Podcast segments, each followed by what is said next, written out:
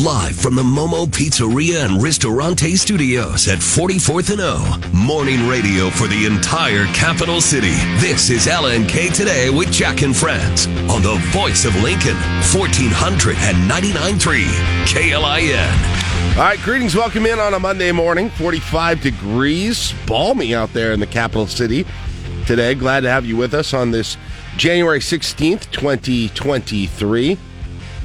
Got a good show for you today. A lot of us, a lot of you today.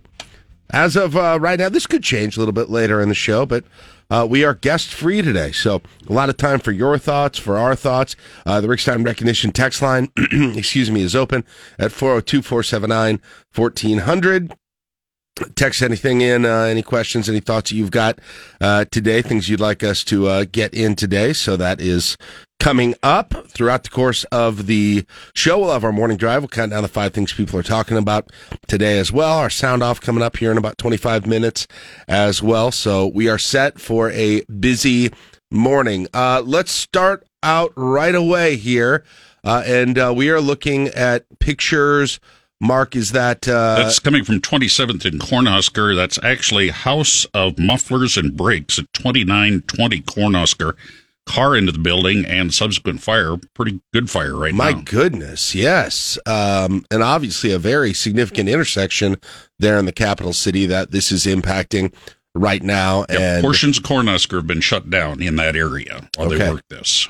At um, least that's the indication from scanner traffic. Right, and it's it's a little bit hard. We don't have a great picture right now, um, just because it's not super high resolution. So, and it's shooting uh, at least two blocks away. Right, but I all I can tell is a lot of smoke. Uh, is what I can yep. mainly tell from that right now. Yeah, it, like. it's believed the car was on fire, and uh, I believe the driver uh, has had gotten out, but it was car into the building and then the subsequent fire. But whether it had spread to the entire building or not, they were still trying to uh, uh, call that in or yeah. uh, figure that out. This was called in about uh, two minutes to six, so it's uh, just new. Just new. Yeah. Um, so yeah, like I said, a little bit hard to make out exactly what's going on there right now.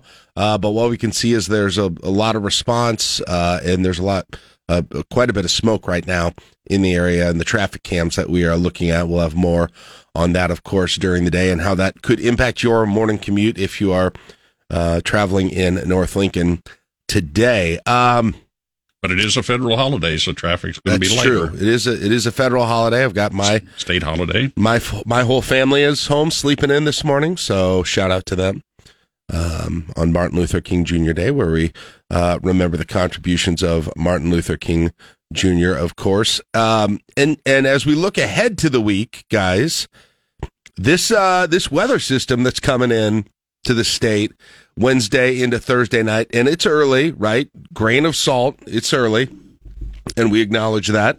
So we've we've been down this trip many times before, where something looks significant at the beginning of the week and it doesn't turn out to be significant later in the week. So I will hereby acknowledge that. But the models that they're looking at now are showing a what looks to me like a pretty significant snow event potentially coming to Lincoln Wednesday into Thursday. Yeah, from uh, affecting primarily Wednesday afternoon into late late Wednesday night, very early Thursday morning. Not all the meteorologists are agreeing on this. I had about a five minute conversation with Malcolm Byron from Channel 8 this morning. He's not ready to put this much snow in our area yet. Said this thing is to wobbly, this system wobbling, and he said this morning it's actually ticked up to the north a little bit. So okay, and since we're kind of on the south side of this, but the National Weather Service has a winter storm watch, and they're saying four plus inches of heavy, wet snow. Um, yeah, the National Weather Service, their latest numbers they just put out uh, this morning. Uh, they do have Lincoln right now in the four to seven inch category, uh, with greater to, as you go east down I eighty, those those totals actually go up. Um, some of the you know some of the areas in in central Nebraska, closer to the Tri Cities, uh, you're talking about 11 inches that they're saying it maxes out at. Uh, and then uh, Rusty had a map that he put out yesterday during the day, and he had at that time, and again, as as you said, those those could have changed, but he's got the the best chances of heavy snow as of yesterday in an area that does include Lincoln. So like you said, meteorologist probably a little bit different on this. We're still three days out on this. Uh, we may get rusty on. I may get rusty on the horn a little bit later today and see what he's got for the very Interesting latest if Ian Malcolm disagreed, wouldn't it? It would be the huge controversy. yeah. Huge controversy if that uh, potentially happened, but potentially our sort of run without real wintry weather could be could be ending. Although you know you you look at the temperatures mark that are forecast here over the course of the next week and a half, no real extended cold that seems to be associated with this. But remember, February is the, the month that it usually dumps on us. Right. Right, but yes, Yeah. and, and, and usually you we usually do get the uh, more snow in February, but the temperatures continue to look like they're going to be normal or above normal here. Really out, you, don't have a high in the twenties still for a week and a week and a half. You still have all highs in the in the thirties or forties in the extended forecast. And like I said, uh, out there right now, forty five degrees, so pretty pleasant out there right now. Not much wind. You might you might actually catch a little bit of rain this morning, uh, but but other than that, not too bad at all here on this morning, and and uh, we'll stay we'll stay in the upper 30s and 40s throughout the course of the day, and maybe maybe even some sunshine as well throughout the course of the day. So. Uh, those are some of the things that we've going on this morning. Uh, Mark, anything else we need to touch on here in terms of the headlines? Mm, no, not really. Okay. Kind of a quiet weekend. Uh, Trailathon uh, has been announced by uh, that group that encourages people to walk or bike or run the trails 92 miles within the city limits. Okay. So that's a challenge for, you know, Yeah, absolutely, uh, absolutely. I, I'd like to be out on the trails right now. I don't know. I did something to my knee. I have no idea what I did to it. I'm I'm in that debate stage as to whether when you decide, okay, should I go to a doctor? or Should I let this thing? It's getting, you know, it feels like it's getting a little better. I, I don't know. You guys go through that that that sort of a debate on on things as well, like where it because Literally any injury. there are some people, right? There are some people who will either always go or never go to to a doctor, and and certainly some things can impact that the the cost of it. But it's just sort of there. There's just kind of a philosophy on this whole thing. I'm much where- closer to the the never go, and part of that I think is growing up. We were like an hour away from an actual hospital, so it would be, oh, how's your arm? All right, well, let's see how it is tomorrow. That wasn't great for my sister when they're like, oh, that's definitely swollen. You have a broken arm, Right. but but like for me, it's always been. Man, I guess we'll see how you feel in a couple of days with it. Right. And then yeah, and then you know, then there'll be a day and it's like, ah, it kind of feels better today.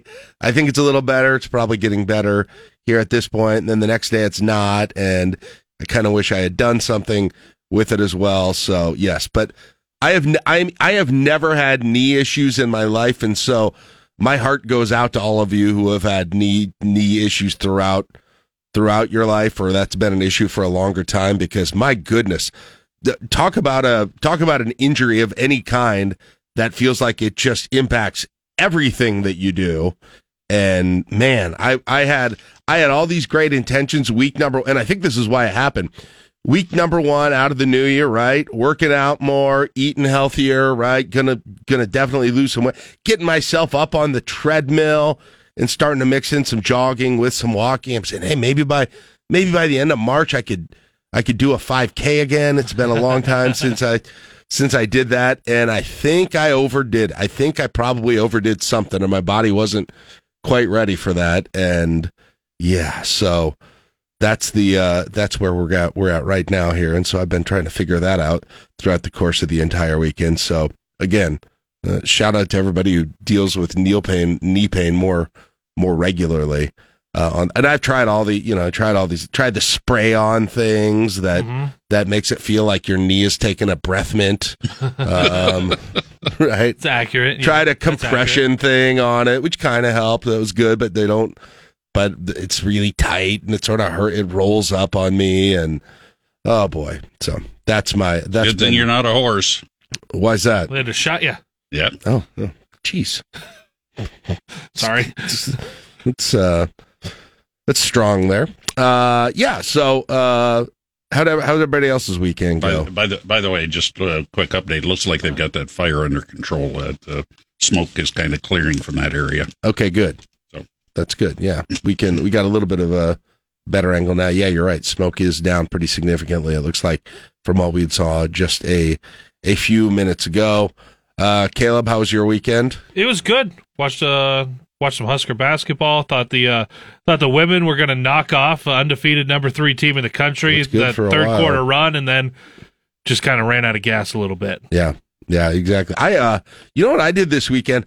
I watched the the men's basketball game Friday night, and then I uh, I just left the TV on. I was, of course, disappointed. I was a little heartened by how that that went, but right. it was an early game, and I just uh, BTN was still on afterwards. It was a good idea to leave BTN. So I just I watched. I don't know that I've ever done this before, Caleb. I watched the entirety of a wrestling meet. It's awesome. I, I had nothing else to watch at that point. Little was, dual meet I was action. in for the night, and so I watched uh, the Nebraska and Minnesota wrestling meet and tried as best as I could to fully understand the rules. Mm-hmm. Still have a ways to go. Yeah. On understanding. The, I did learn this that I didn't know about wrestling. Unlike the NFL, uh, or kind of like the NFL, when you when you challenge uh, a play on the field, which you saw plenty of this weekend in the NFL playoffs, and throw a red flag. In in wrestling, you throw a brick yeah, onto it's, the it's mat. awesome. I had no. Idea there's a challenge brick, and there was a controversial moment where the ref didn't see the brick, and the Minnesota coach didn't throw it like close enough at his feet for the ref to see it. Uh, and there was you know big controversy about that during the during the wrestling meet. But I got educated. I I'm getting better at understanding the scoring. I get, I get the I can do escape for a point. I can pretty much identify that when that happens. Uh, and then reversal, I can sort of get. And then when it gets to a takedown, I'm not sure exactly what qualifies with the takedown. And then I don't know what a near fall is. Like I don't. I'm not sure. I think technically is. I'm always nearly falling. So right. Yeah. So but we, no, that that's one of the fun things about BTN when when they've got some of these where you put wrestling on there. Obviously, we we've started to see a little bit more of like women's basketball, but every night you'll get some track and field to go on there. Yeah. They had bowling for the first time last year, where yep. it's some things that I'm just like, I don't think everyone is exposed to these other sports. Right. It, it's good to see what that high level competition is, and we all learn a little bit. And I watch it. You know, I watched it in high school. I had friends who did it, and of course, when the Nebraska state tournament's on, I'll I'll often uh, watch it. But I think the very best the very best thing about wrestling I learned is watching the coaches react to the meet as it's going on and trying to use their own body language to impact what's happening on the mat. Yeah, which was very entertaining. Mark Manning is uh, is fun fun to watch. Uh, Mark, how's your weekend? It was fine. Good. Quiet. Good. Good, very good. Glad. A little uh, recording and a little bit of CD ripping and. Oh, are you still going through your big your your yep. your big collection yep. of CDs? Yeah, I had a hard drive crash, and so I had to start over. What kind of music oh, are we talking about here with these CDs? What do we got? Well, we got everything from jazz to easy listening to new age to uh, you know big band to. Is this all stuff that's already like available streaming though? Probably. Okay. But this is pretty eclectic. And I ran into uh, some uh, CDs yesterday that I brought in for you because uh, got them here in my. Oh, really? Yeah. I don't know. Tom, oh, yeah, I have a CD player in my house. I was going to say Tommy Boy. Oh, like the soundtrack? No. Oh, the, the rapper. Oh. I'm, I'm, not familiar. I don't know that. Uh, I'll have to check that out, Mark. I'm surprised you didn't want that one for yourself. Uh, no. Yeah.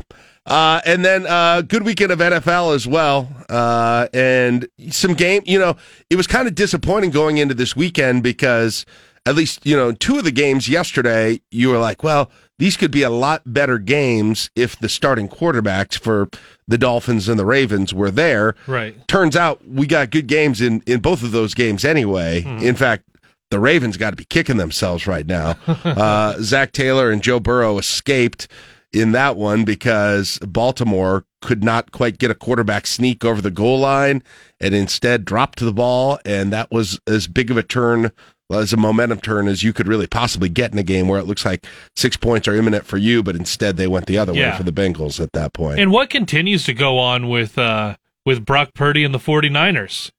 Now, that was the that was the biggest uh, difference in scoring on on the weekend where you had the 49ers win by a couple of touchdowns by well um, 18 points over the Seahawks and everyone else is in without a, within about a touchdown or less.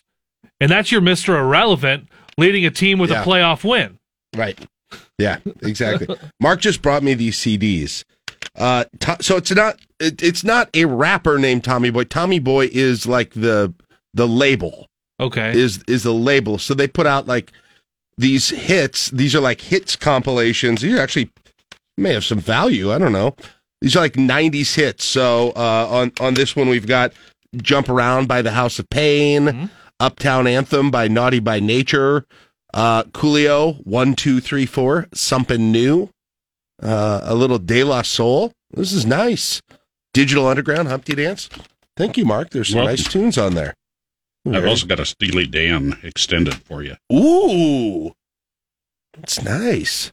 That's I. You know, I. Yeah, I was thinking of you this week. Thank you. I appreciate that. I got. You know, I got really committed, at least mentally, last year to.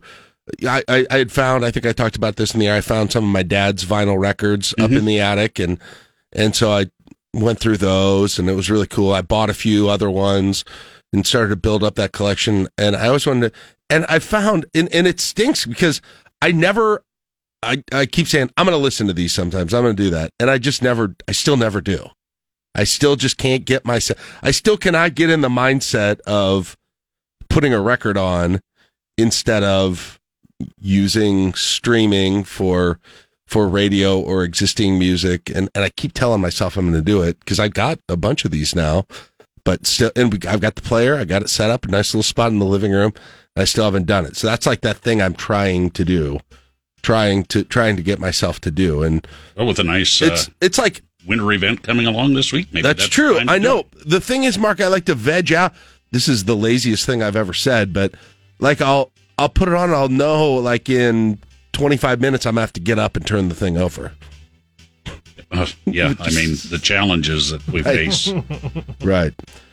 All right, so uh, that's what's going on here this morning. We'll keep monitoring that uh, issue that's going on at 27th and Cornhusker, but it does look like they've um, gotten that fire under control right now. But we'll uh, get the latest there, especially on how it impacts street closures as well. You're listening to LNK today with Jack and Friends on KLIN. Got an opinion on the latest Huskers game? Fire off with a voice message in the free KLIN app. A look at news from both inside and outside of Lincoln and conversation on how that news affects us here. It's time for the Sound Off on LNK Today.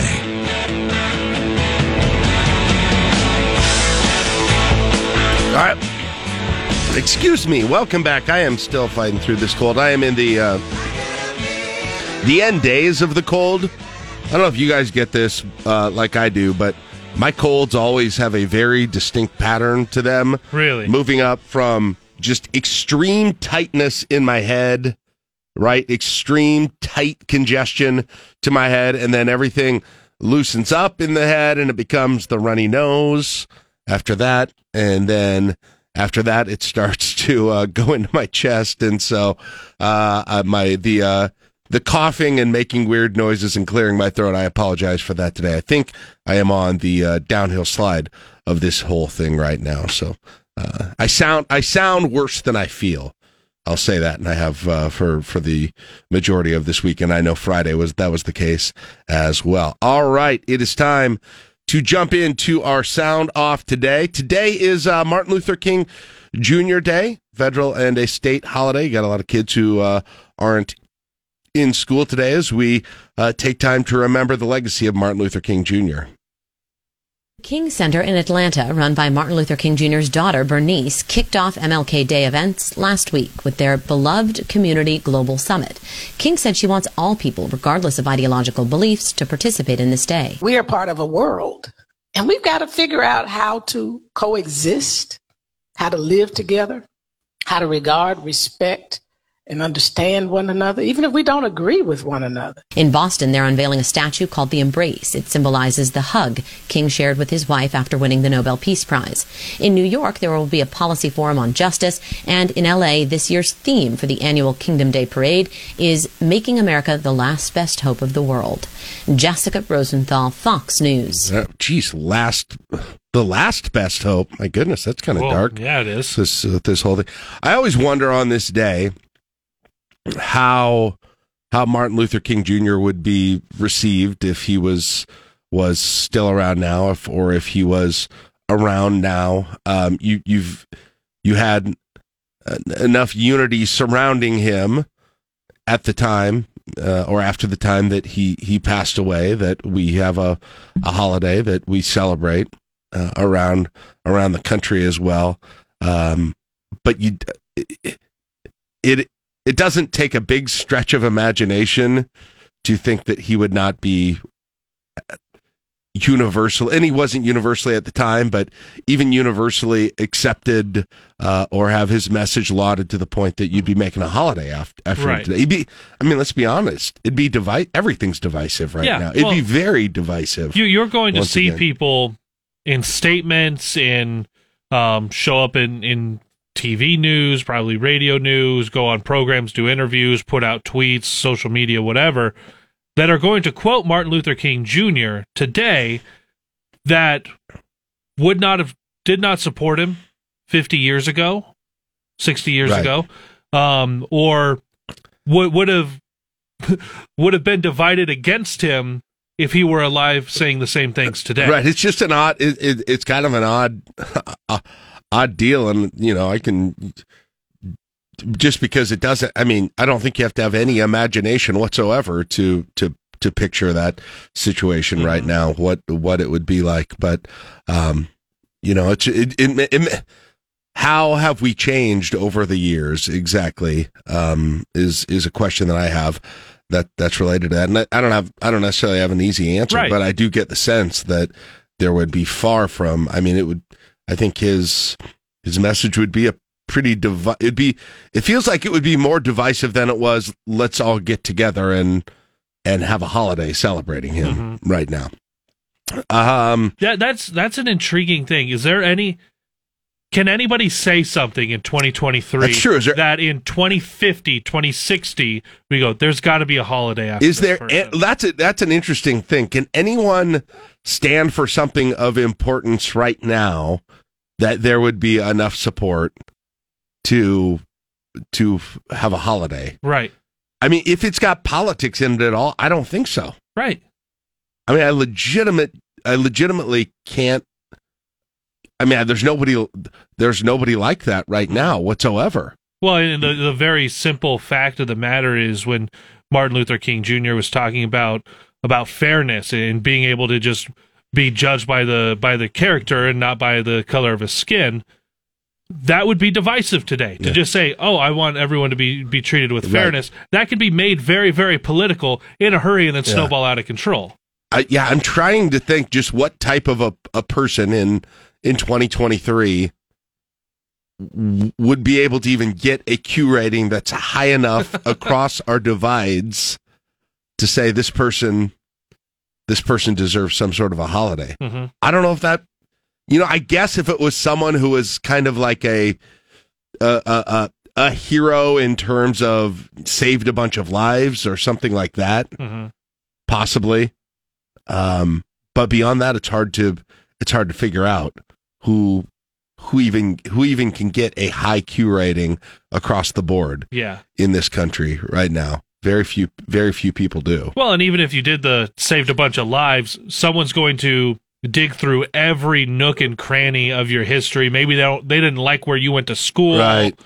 Maybe, maybe you campaigned for somebody maybe that you they said maybe you said something when you were in college, or have there's a tweet out there, right? they they they interned for for the wrong uh, candidate running for state legislature, yeah, like something I- of that nature. I think the days, yeah, the days of, and I mean, maybe some people will say this is for the better, but the days of of lauding anyone as a as an American hero, Mhm. like, doesn't d- can we agree on an American hero anymore on on who that would be.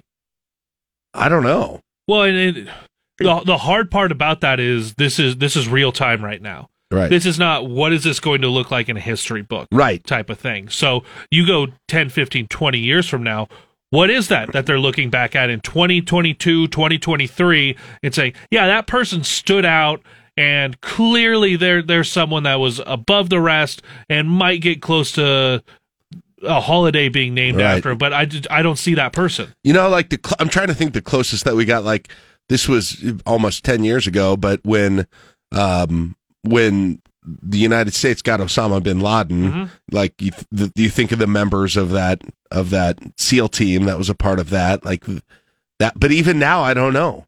I don't, I don't even know if that's like you said. You get to. I think because I think at least some some members of that team have been kind of political about about something. Not that they can't be, but I'm just saying that that that impacts the way that the country. Well, and it, if you go with that, them. that would be that would be something where you'd look back and go, okay, that's an event of significant uh, of a significant nature. And as soon as you start to dive into the individual people, their politics can range wildly. Yeah. They they they have been outspoken, and even if they hadn't been, you would go, okay, each of these individuals. Now, what do you stand for? Right. And then on the other end of things, I mean, if we're getting really philosophical about this too, yet people I think have become have have deified people they agree with even more than than we did that. It just you don't It's have been the turned up to widespread 11 on that end. It's yeah, it's turned up. Yeah, the the the deification of of you know, and for for half of the country roughly or or or less than that that's yeah that's turned up as well and that leads me right into our next clip exactly when we're talking about uh consistency and in politics, or at least I am, and uh, the latest on uh, what is becoming a bigger and bigger disaster for Joe Biden. On January 9th, the news of the classified documents found in early November breaks. On the 11th, one more document is found at the president's Wilmington home by his personal lawyers. White House lawyer Richard Sauber then finds five more documents there on January 12th. Two days later reveals that there were more documents found on Thursday. Democrats are coming to terms with the most politically and ethically troubling situation. Attorney General Merrick Garland announced last week that Robert Hur has been announced to a, a special counsel to investigate the documents. Democrats did applaud that the classified documents dating back to President Biden's time as vice president were handed over to the National Archives. But Republicans are struggling to understand why this action took so long to come out. All right. So, I mean, it- I- it's, I guess for me at least, the, the, the constant whataboutism, inconsistency, just not being able to look at anything in, in this case and, and many other cases on the face of it without the, without putting the filter of, wait, do I like this guy or not while evaluate, you know, I, I've, I've always said, in politics, it would always be interesting if you could do, you know, in, in the NCAA tournament, they do this thing called a blind resume where they, they, they sort of show, you know, what you did during the season, but they don't tell you who the team is. I was wishing in in politics we could have the blind resume, find out what, what someone did or said or, or advocated for. And then we find out, and then we get to evaluate, then we evaluate it first, right? Thumbs up or thumbs Uh-huh. down. And then we find out who actually did it because so, usually it's who did it is what controls Right. on these things and i think this is a great example of of that from from every side right now So the interesting part in that is you would have to go like either an individual statement or an an individual something they advocated Yeah. for or voted the way they voted because as soon as you like if you make the resume five issues deep, 10 issues deep, someone's going to be able to look on there and go that's definitely a conservative that yeah, person. you you'd al- yeah you'd almost have to be able to see the future and and and say all right here's here's two different people which of these do you think is uh, one or both is is culpable Mm-hmm. that Um, would be but- intriguing to, to see the the blind political resumes where you only have one thing that they said or voted for or voted Mm-hmm. against and said okay between these two which would you prefer Yeah. Pe- oh, people would be Because there's- pe- people would be so wildly inconsistent. It's uh, it's that's that's sort of the character of things Yeah. right now. Uh, all right, what else we have? Let's. I want to play that game now. let's get into uh, let's get into some other thing. Man, this uh, this Prince Harry memoir. Holy cow! I uh, again, this tends to happen. It's never a big. I know they go on the public, you know, the media tour when they put out a book and there's articles about a book, um, like a memoir like this, Uh-huh. and and this happened a ton in in political books over the last few years.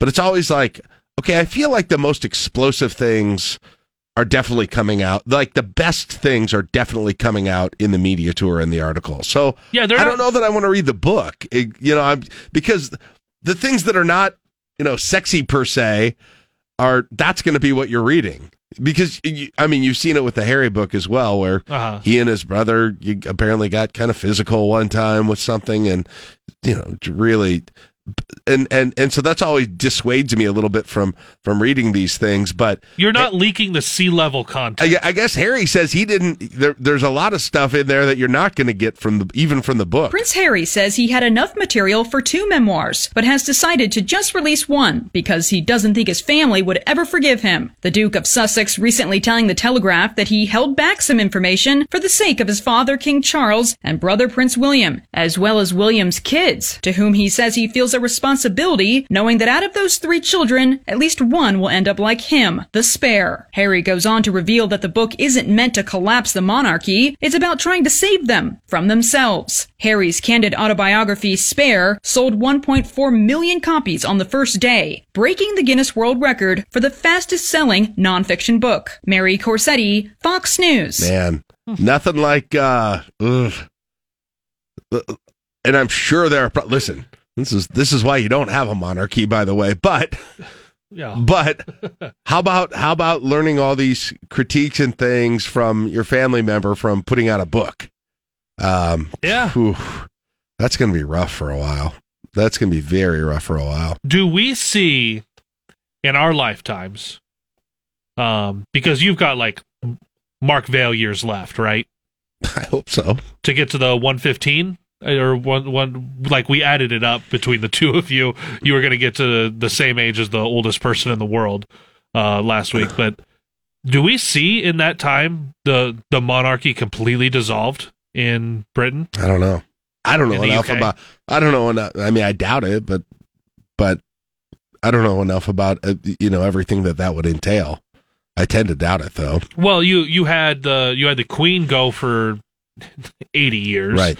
Um, and now you've got a king where you don't see like that just doesn't seem in real uh, uh realistically going a decade so you're gonna have turnover again Right. Right. Yeah, I don't know, but this the this certainly uh puts a it's going to make Christmases awkward. I would say. are, If they are they getting together for Christmas? Yeah, christmas I don't know. I don't know. Uh, if you got a big sweet TV, big sweet TV, uh, you might want to check this out. A uh, TV recall from LG because they're concerned. Uh, if you got this on the stand, it might not be very stable. LG is recalling about 52,000 televisions. They measure 86 inches across and weigh about 100 pounds. The company says they can become unstable when they're on a TV stand, posing serious tip over hazards that can result in injuries or death. The Consumer Product Safety Commission says you should remove the stand legs from the TV and keep it away from children. They also say the recall doesn't apply to TVs that have been wall mounted. So far, the company's gotten 12 reports of tip overs, but no injuries. The TVs were on the market from March to September of last year. Jill NaDell, Fox News. I didn't know there were any TVs that weighed 100 pounds anymore.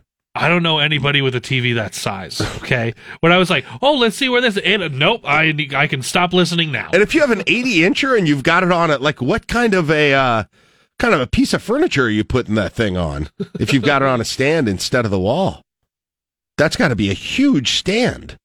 If that's uh, or, or a huge some kind of an entertainment center, or, Right. or something like that to uh, to do that. And you know So, what? There are probably people that have those the TVs that size, and they're sitting like ten feet away from it. Right. Like your brain cannot cannot uh, see and understand and comprehend everything that's happening when you're sitting that close.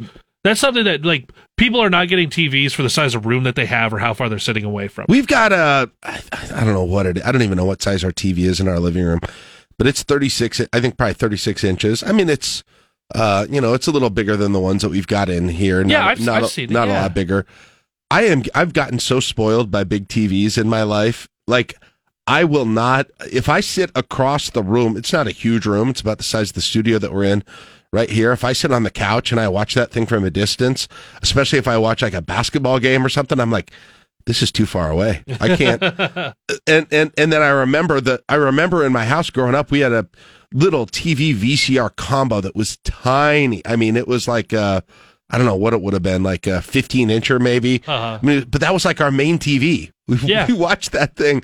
Like, how could we see? And then it was in low definition, added on to all of that. Like, Right. I don't know how I watched basketball games on that. I grew up with the it would have been like a 30 some inch tube TV Right. at home and then all of a sudden as soon as I went to college my parents get this like 50 some inch TV in the living room and I was like guys I could have been watching on that Yeah, I've not, been. not not that little thing you guys threw in the corner I have been very spoiled. I'll admit it by uh by large, t- but I can't stand it. Like I'll watch like that Nebraska basketball game on Friday night, and I can't see the numbers on the jerseys, and I Uh-huh. can't maybe tell who a player is right off the bat, and I'll say this is too small.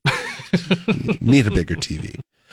Uh, if you missed it, we did get a uh, Mega Millions winner over the weekend. Oh, the dream yeah. is over because it was wasn't not me. you. It was an extremely lucky Friday the 13th for the person who holds the only winning ticket for the massive $1.35 billion Mega Millions grand prize. That ticket, sold in Maine, was the state's first Mega Millions jackpot winner. The billion plus prize would be paid out over 30 years, or the winner could take the cash option of nearly $725 million. There were other winners, although far less grand. 14 tickets won $1 million each. Uh-huh. Carmen Roberts, Fox News. Again, I won zero dollars I, I still want to know how you feel if you got all but one of the numbers and you win a million. I, I, I don't. I assume that's what happened with those Yeah. people. That you get like, are you like? Do you allow yourself to be a little disappointed at any point? Does that even enter your mind when you've just won a million dollars? there should be a prize for getting none of them That'd be good. Like- That'd be fun. like it well and here's the thing not just getting none of them on like one ticket where there's there's like Right. five other when you go in and you're like yep give me five so it fills up the little ticket Right. and you hit zero numbers on that Just like a pity prize, something like twenty bucks. That'd be i take a pack of gum man something Last but not least, uh, what won at the movie theaters this weekend? Well, same old, same old. Avatar, The Way of Water, number one again, taking in just over $31 million in North American theaters. We cannot let you bring your war here. Outcast. That's all they see. I see you. James Cameron's blockbuster sequel has earned nearly 1.9 billion globally and a strong number 2. Universal's killer doll horror film Megan pulled in 17.9 million dollars in its second week in theaters. Third place goes to Universal's animated adventure Puss in Boots: The Last Wish with just over 13 million. Kathleen Maloney, Fox News. Can I say that? Like, I get that block uh, that that Avatar is a blockbuster, and you know, got tons of money behind it. You know, got the big names, you know, James Cameron behind it, and those sorts of things. But I'm a like, I'm a little surprised that it's that popular. Like, it's not the most. well what did i hear I from people like- before it came out what i heard from people was oh there's too much time between the first one and this one and it's going to be too long and the first one wasn't actually that great we're probably not going to go see people are going to see it Like, I get like Top Gun having mass appeal. Like, I can, I get it with some of the movies, and it's not that I don't think it'd be successful at all, but just to be like this all timer, I don't know what something just doesn't quite add up to me. Ah, people Uh, I don't know what it now. is about uh, about that franchise and, Yeah. and about that movie, um, because it's not like you run into anybody who's like a, a- At least I should I should clarify this for myself and not everyone else's experience. You don't run into Avatar super fans like like you do like Top Gun or Star Wars or Right. or or some of these other things nearly as much. So, but nonetheless, they know what they're doing. They're making gobs and gobs of Yes, money. they so, are. congratulations on that. Six fifty seven. It's LNK today with Jack and Friends on KLIN.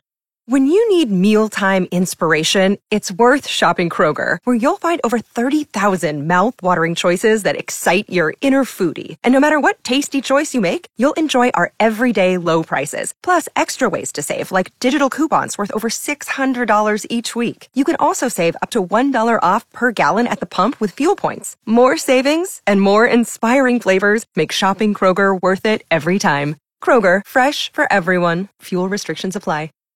Live from the Momo Pizzeria and Ristorante Studios at 44th and O.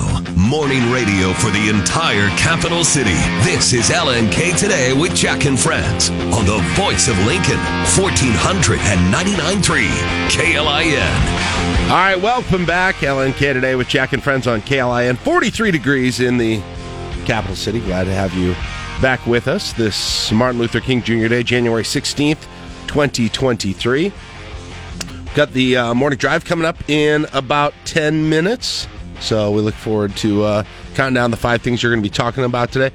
Hoping a little bit later today we might be able to get a more in depth look at this uh, winter storm system that appears to be headed toward our listening area for Wednesday into Thursday. If you haven't seen any of the uh, any of the new projection projections, it looks like this could be the first uh, major winter precipitation situation that Lincoln has seen this year. Not quite like the Arctic extended cold or even close to that that we saw in December, but could be a big snowmaker here for the capital city. So we'll get you updated on the latest projections for that as well. Um, I did want to, I did want to touch on this real, uh, real quickly here.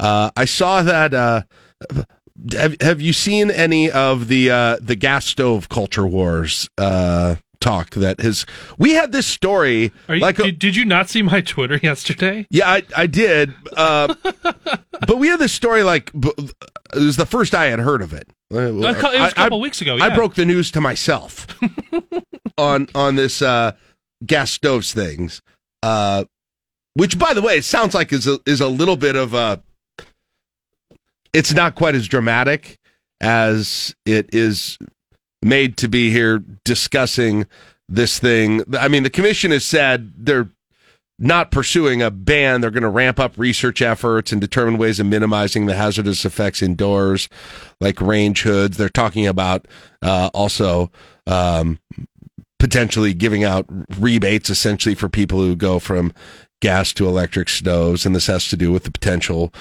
potential for um, basically a leaking of, of methane that can happen in this, uh, and that can can be an issue.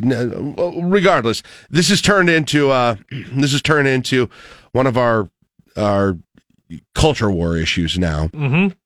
Um, like kind of happens with everything, and I saw that our own our own House member here representing much of the listening area, Mike Flood, posted a Twitter video over the weekend where he was proudly using his gas stove and wanted to wanted to show people that he was doing that. What was he making? Omelets? I eggs? think I think omelets. There was a bunch of eggs that have been uh, been whisked up, and I think it was the kid, maybe his kid, because he was filming. You could tell by how many arms or where things were that he wasn't the one doing the whisking, but he was there. Um, but yeah, whisking up some eggs. Uh, put it into a pan with no oil or butter or anything on there. Must be real good nonstick, like elite nonstick.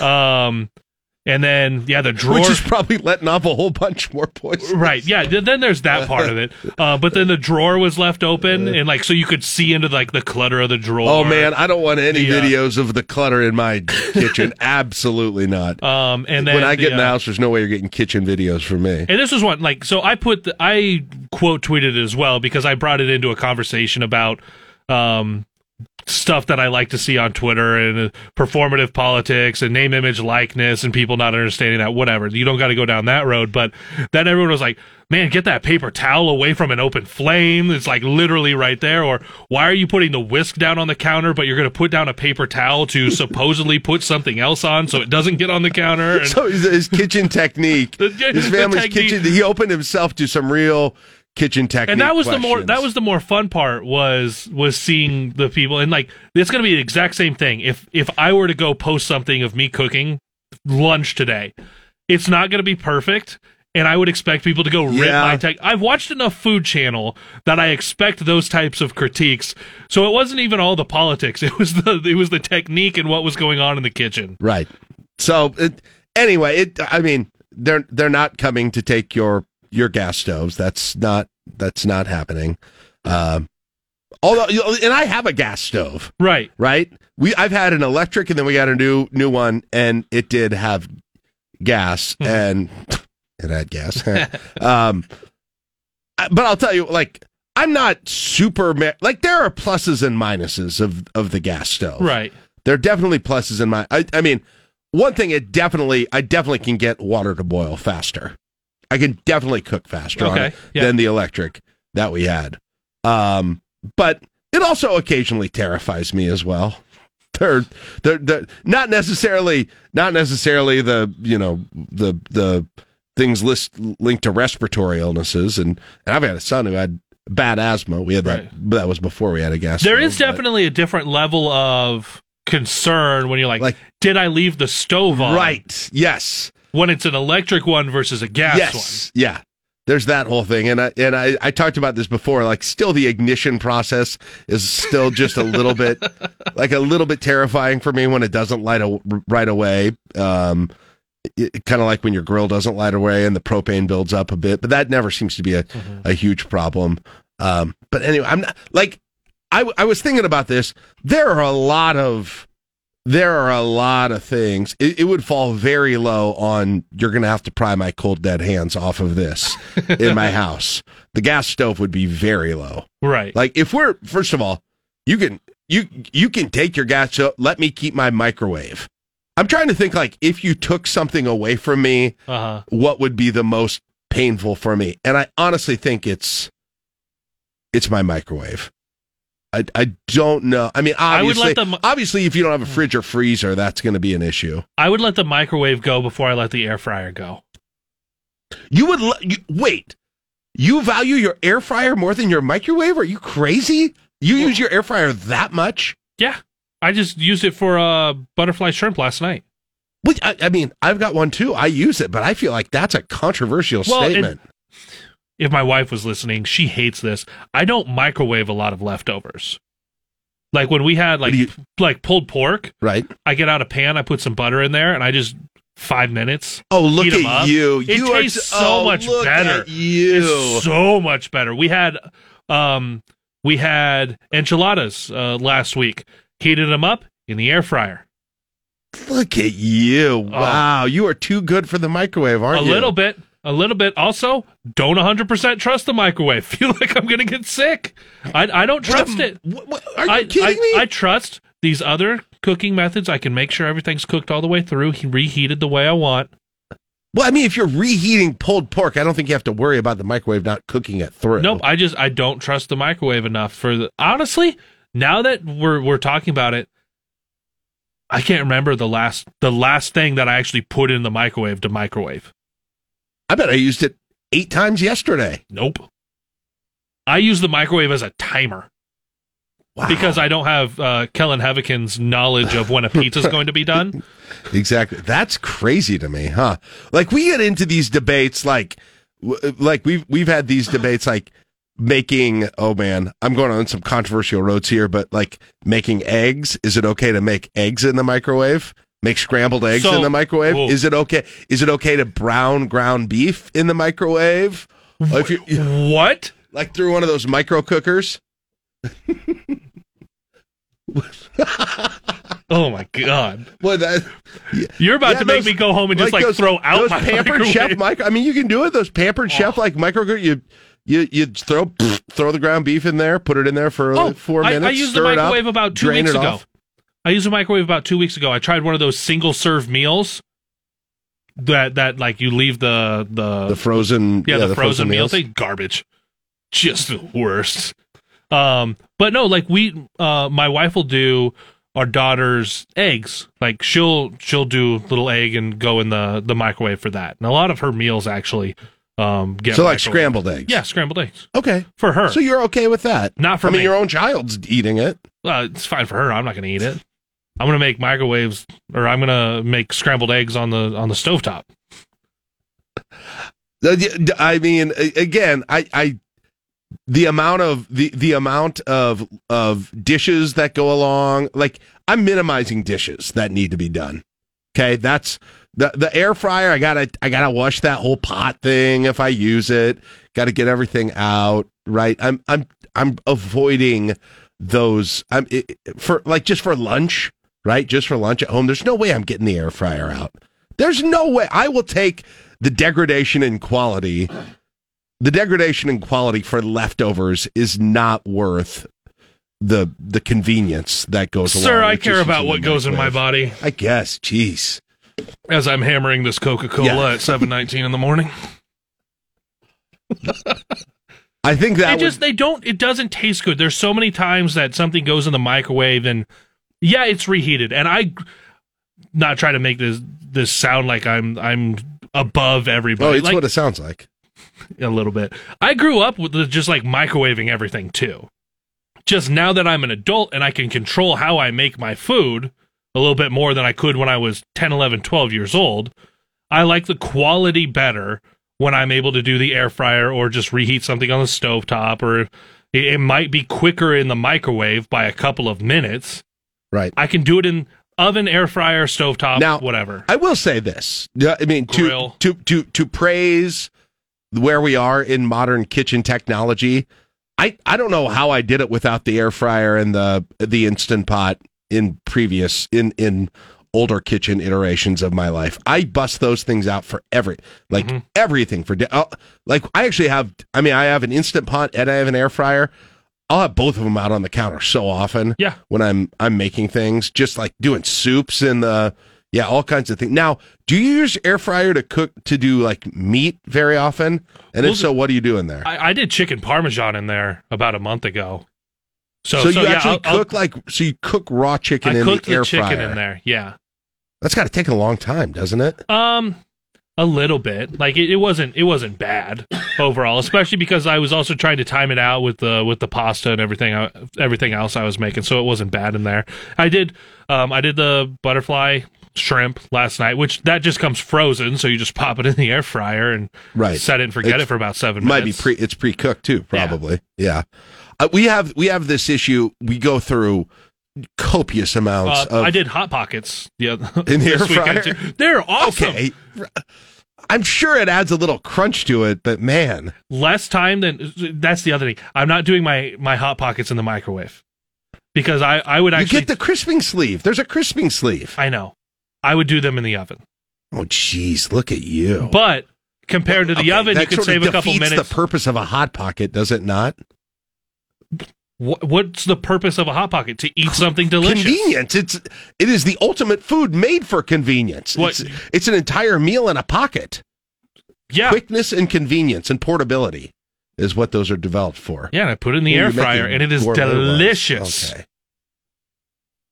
We we are still. Uh, here's the biggest thing. I'm curious if anybody else has this. We go through just tons of chicken in our house. Like my son, oh ju- my my, I mean, my son. He that's what he's like trying to eat high protein and and so like Like, we are the chicken shortage, He always what I feel wants like. you know and and and chicken breast and of course chicken breasts are very expensive and so I'm buying it you know usually mass from the warehouse type stores, but they but people only like it when I grill it outside. Uh huh. That's I mean I've tried the air fryer to make them and they're like eh I don't really like that right like baking it or, or I guess like I guess I could make it in a pan too. It's, you, you know basically make it on the on the gas stove too.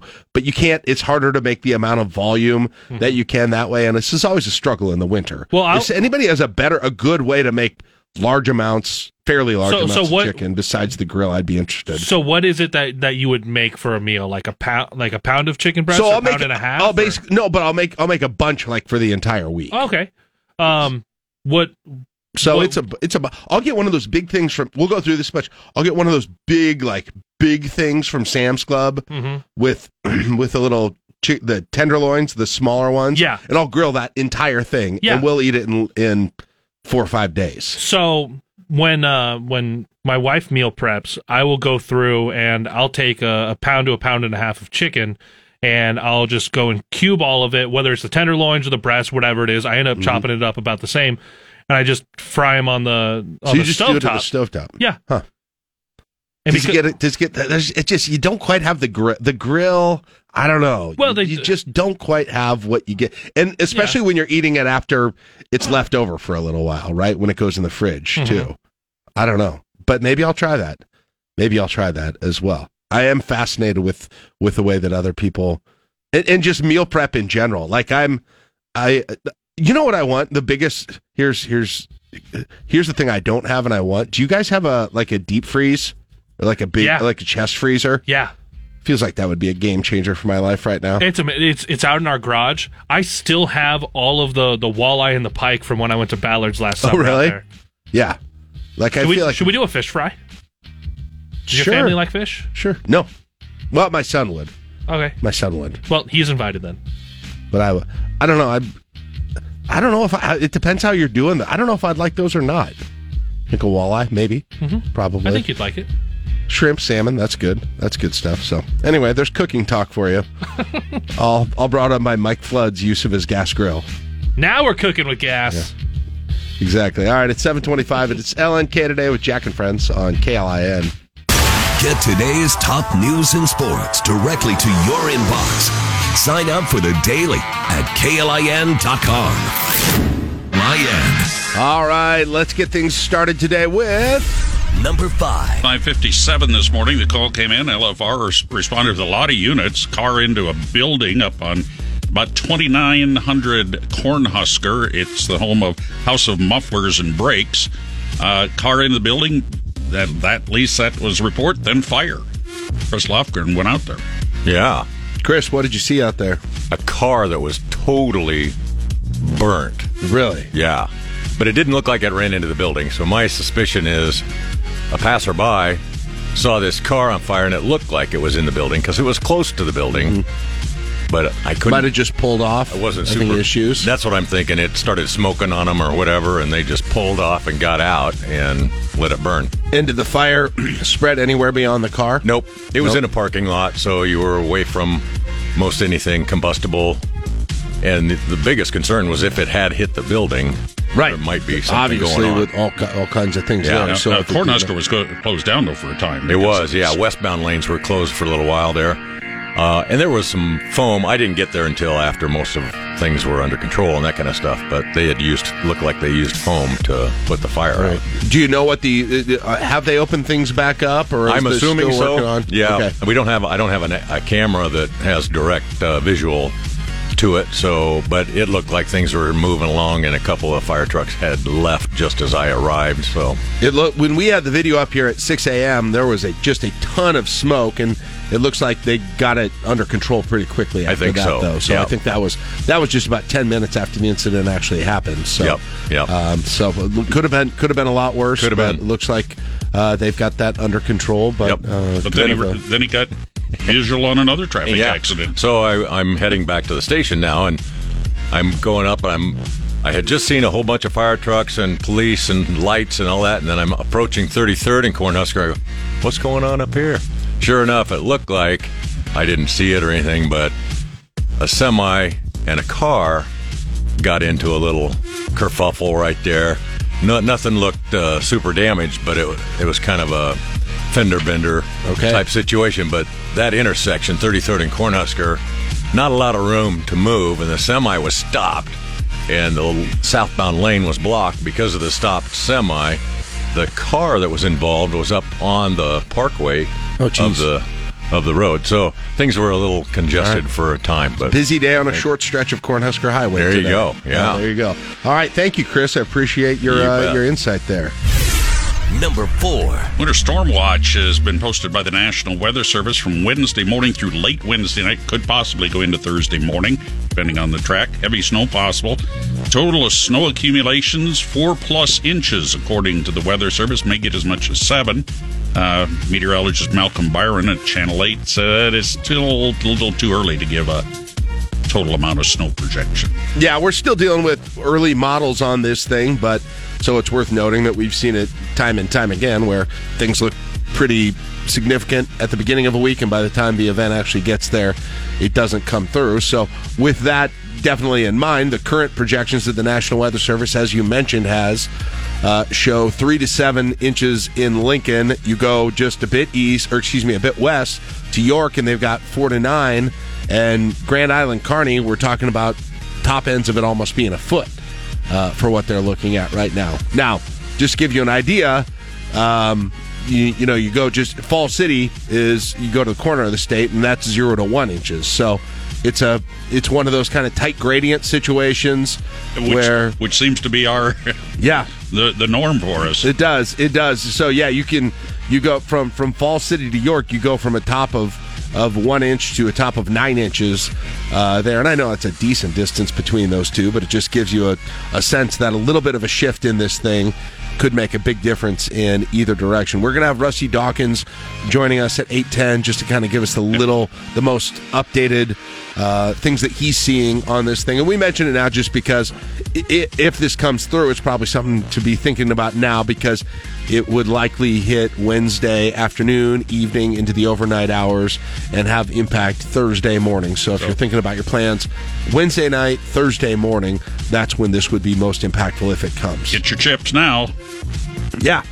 There you go. Yeah, the grocery. I'm sure the grocery shoppers will act accordingly over the course I did, of the next was, was talking about them a little hours. bit uh, and asked him, you know, most of these storms so far that have been coming through California and the Southwest, they've kind of split and gone either north or south of us. I asked him about whether the pat that pattern was changing and was that we getting more into this storm track, and he said it's a little too early to predict that, but that is a possibility. So things things to mention if this does come to fruition not going to be uh, along with bitterly cold temperatures necessarily. I mean, the low temperatures we're talking about Wednesday, uh, Wednesday night into Thursday is 13, um, and highs that will reach into the 30s as are, are what's forecast both days. Also, not real significant winds that are expected with this. So, right. I, am assuming this is going to be kind of the heavy, heavy springish snow type heavy, variety. Heavy, wet snow.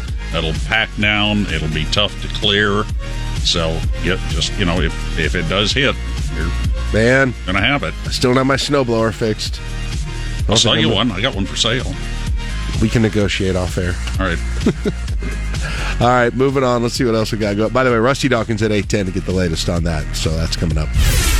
Number three. Lancaster County Property Valuations 2023 uh, were put in the mail last week. We all got them. Those that have that do own uh, houses or property. Uh, and uh, boy, I saw some social media posts. Uh, mine went down. What? What just, did you do to your house this year? It went down just a fraction. Well, comps in our area is, is the only thing I can think of. So. Ours went up in a way I would never have expected. In a way that it has never gone up. Um, yeah, it went up. The, the, the, the biggest jump we had ever had, uh, at least in the last five years, as I'm looking at the history here, was $10,000. Multiply that by seven. Wow. Yeah. So that um, I don't know what I, I, don't know exactly what drove that. Um, like they, you know, and they still, according to their their assessment of what the market value would be, they still say they have it assessed thirty thousand dollars under the market value. Yeah, that's um, it, the only thing I can think of is that it was such a hot real estate market earlier in the year.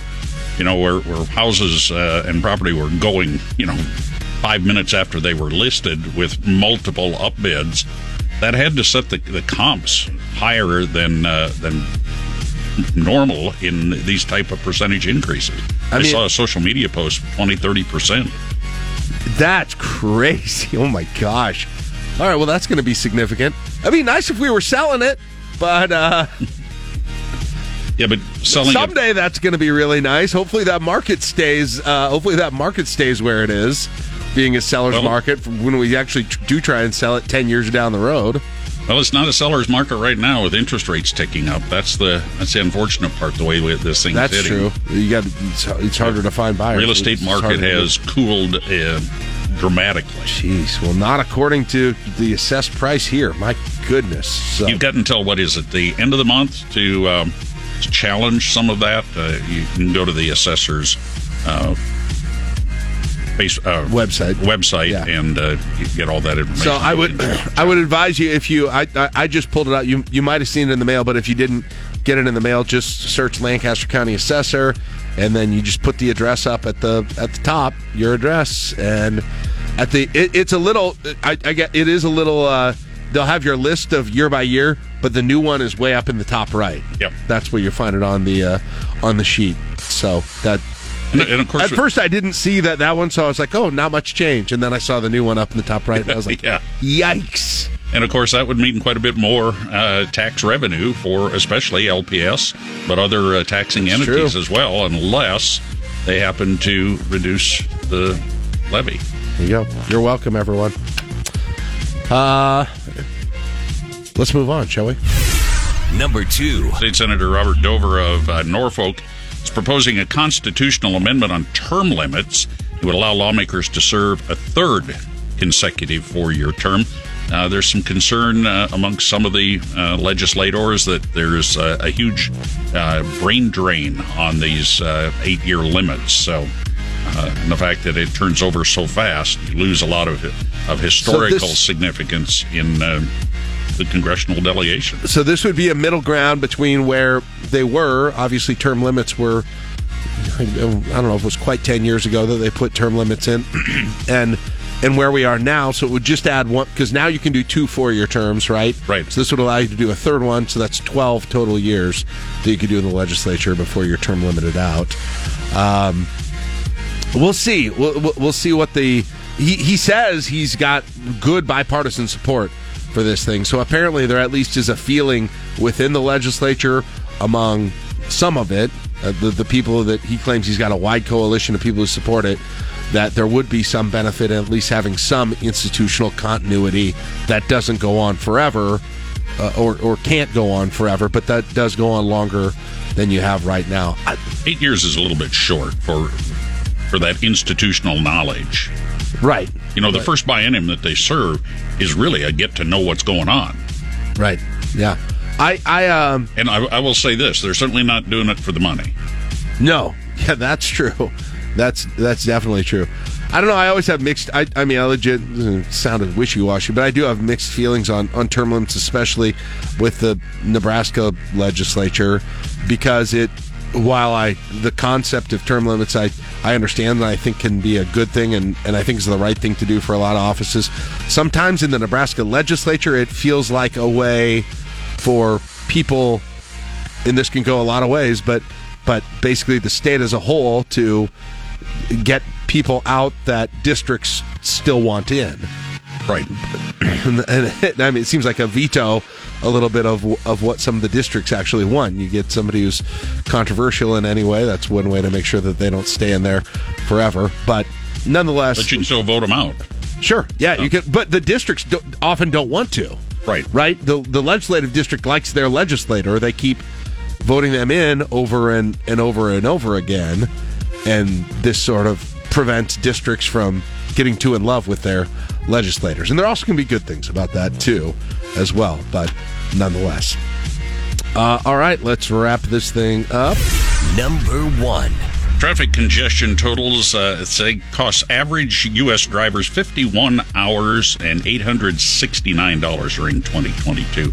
Well, personal finance site WalletHub has did this story about the 50 states, the best states for driving, the worst states for driving, and I think they are full of malarkey. Okay, malarkey. so they say the best state to drive in is Iowa. Is that? Do you have a problem with that? Yes. Why do you have a problem with that? I don't think Iowa is that friendly. I, I don't think the roads are that good. They're okay, but they're not that good. What, what's Exhibit A for why it's bad there? I eighty. Four way stops. Four way stop signs everywhere.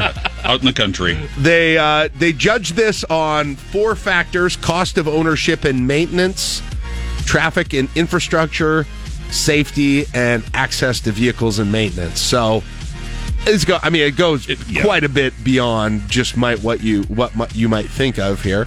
Uh, then the question is, where's Nebraska on this thing? Fifteenth, fifteenth. Now did well. Actually, did well in traffic and infrastructure. Did Nebraska? They got hurt in access to vehicles and maintenance and cost of ownership and maintenance, especially. Uh, so that drug them down out of the top ten. So Nebraska is 15th on this. Your entire top 10, if you're wondering, the good states to go to uh, Iowa, Georgia, Ohio, Oklahoma, North Carolina, Idaho, Texas, Tennessee, and Kansas and Indiana. I agree with Kansas being in the top 10. Uh, your bottom five places to drive Missouri. Yeah. Maryland, no kidding. Maryland, Rhode Island, Delaware. I guess this is six. Delaware, Washington State, and Hawaii. Why the worst one? Yeah, I mean, is that's, that true? that congestion and costs. Okay. Yeah. The, the the best state in terms of traffic and infrastructure, North Dakota. If you just go on that one factor, North Hmm. Dakota is the, the very best, and, and Nebraska will be is sixth there. Goes North Dakota, Idaho, Montana, New Mexico, Kansas, Nebraska at sixth there. So the ones you want to avoid on that one: New York, New Jersey, Massachusetts, and Maryland. So there you go. Those are your uh, those are your best states to drive in. Nebraska falling a little bit in the uh, in the middle of the pack on that one. All right. That is it for your morning drive. It's brought to you by Stonebridge Insurance and Wealth Management. 42 degrees in the capital city. You listen to LNK today with Jack and Friends on KLIN. You're, You're listening to LNK Today with Jack and Friends on 1499.3 KLIN.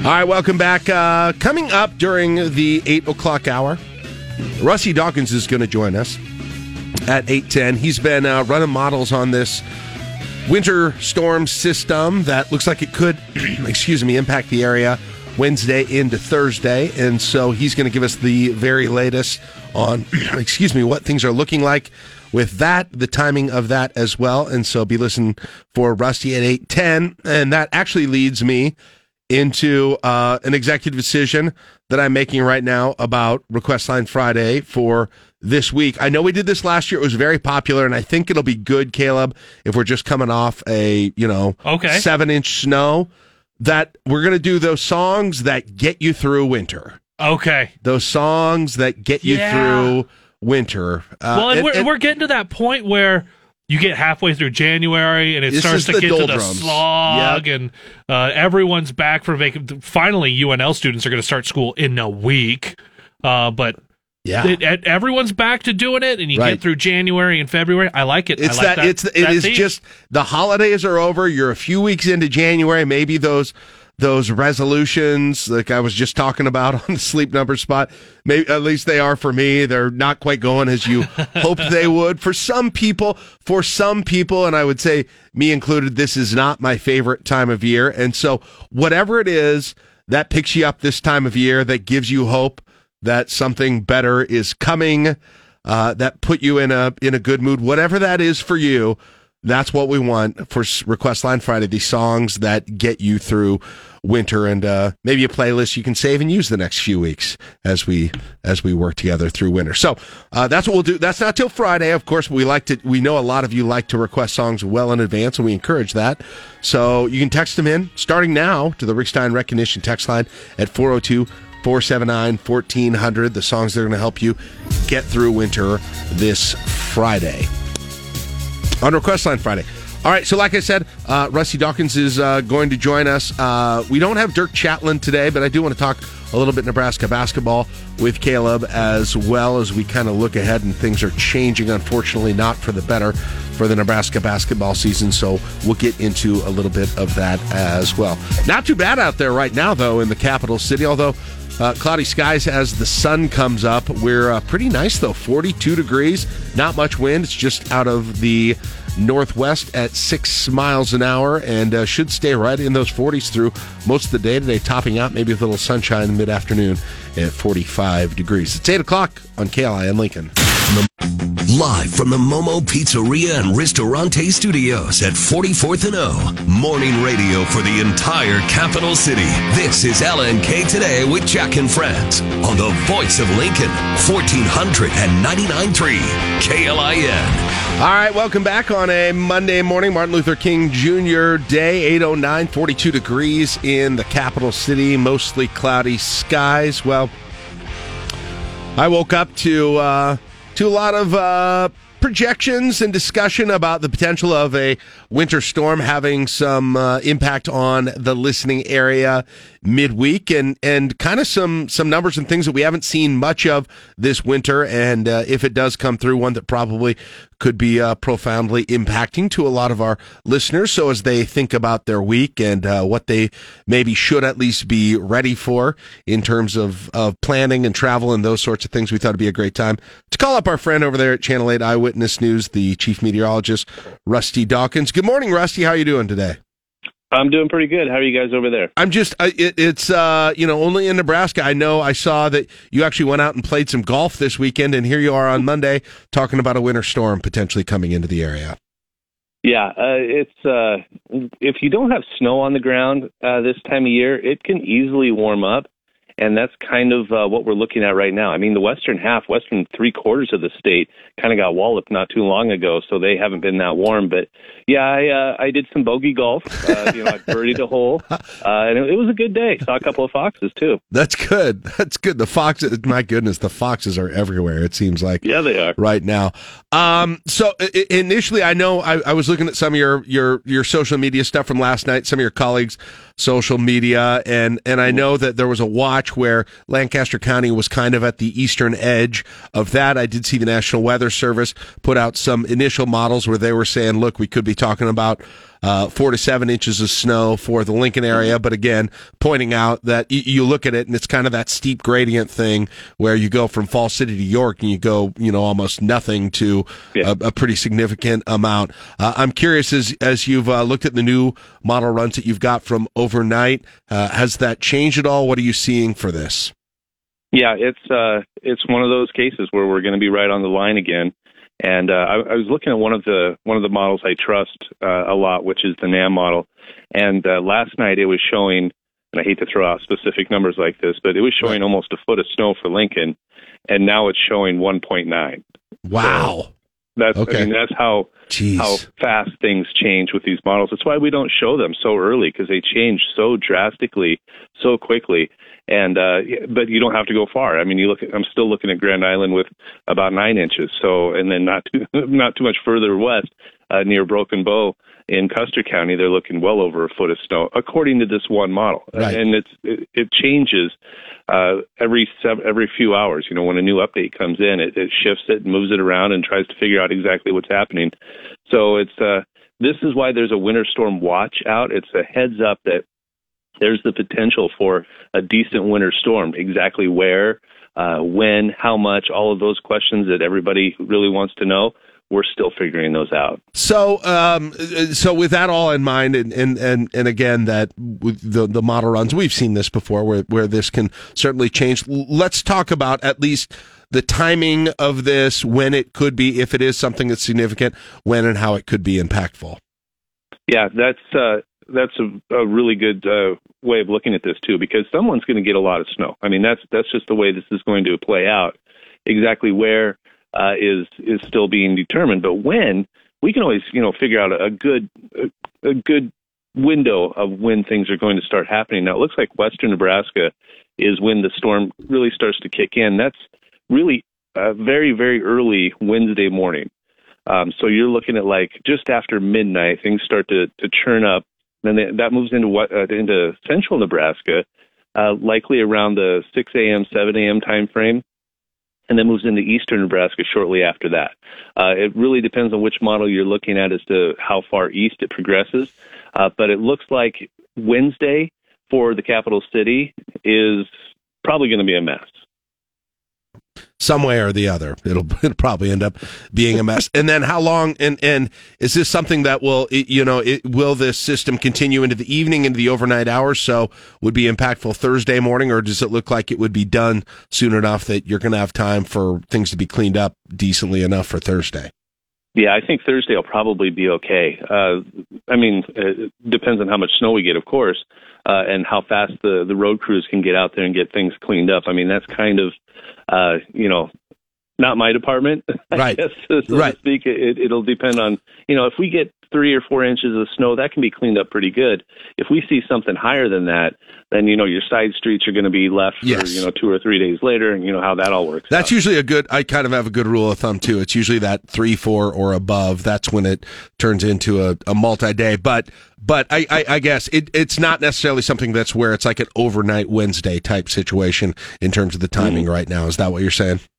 Yeah, it, it, what I'm looking at right now looks like uh, probably the middle of the day Wednesday is when the heavier snow, if it's going to impact uh, Lincoln and, and southeast Nebraska, that's when it would do it. Uh, but I think uh, just the way the models are looking right now, central Nebraska looks to be the bullseye for all of this. And the further you get away from there, the, the lesser the amounts. Uh, but if, if that track shifts, you know, and that's just what meteorologists will say is, you know, you, you got to we have we're not 100% sure until we're just a day or so away from everything with these winter storms. But an early look at it makes it makes it look like we're you know any kind of shift and and we're right in the middle of it. So we'll keep a close eye on it. And if there's going to be you know winter storm warnings, winter weather advisories, you know those those kinds of details will come out in the in the coming day or so. And are you seeing the same that you know wherever the high parts, the the, the most heavy snow ends up on this, could be talking about a, a foot in those areas, whether it's central Nebraska or elsewhere? Yeah, it, that's that's probably what's going to happen. Um, the there's and you've heard us say this uh, a hundred times before. A rain snow mix could could be the uh, you know the one of the caveats that we have for Right. uh, southeast Nebraska. If it's rain changing to snow, then how quickly will that switch everything over? Then the dreaded dry air uh, being wrapped up into this storm uh, could hurt uh, part parts of southeast Nebraska. But that usually isn't the case for central and western Nebraska. That's why they're always getting the heavier snows. And goodness, do they need it? You know, it, it, if if if this is a big storm and it dumps a bunch of snow on somebody, uh, it's going to be a pain in the butt for a week. But they everybody everybody in the Midwest and the Central Plains, uh, including Lincoln, needs some sort of moisture right now. So we'll take what we can get. Yeah, that's true. That's a good point on this whole thing.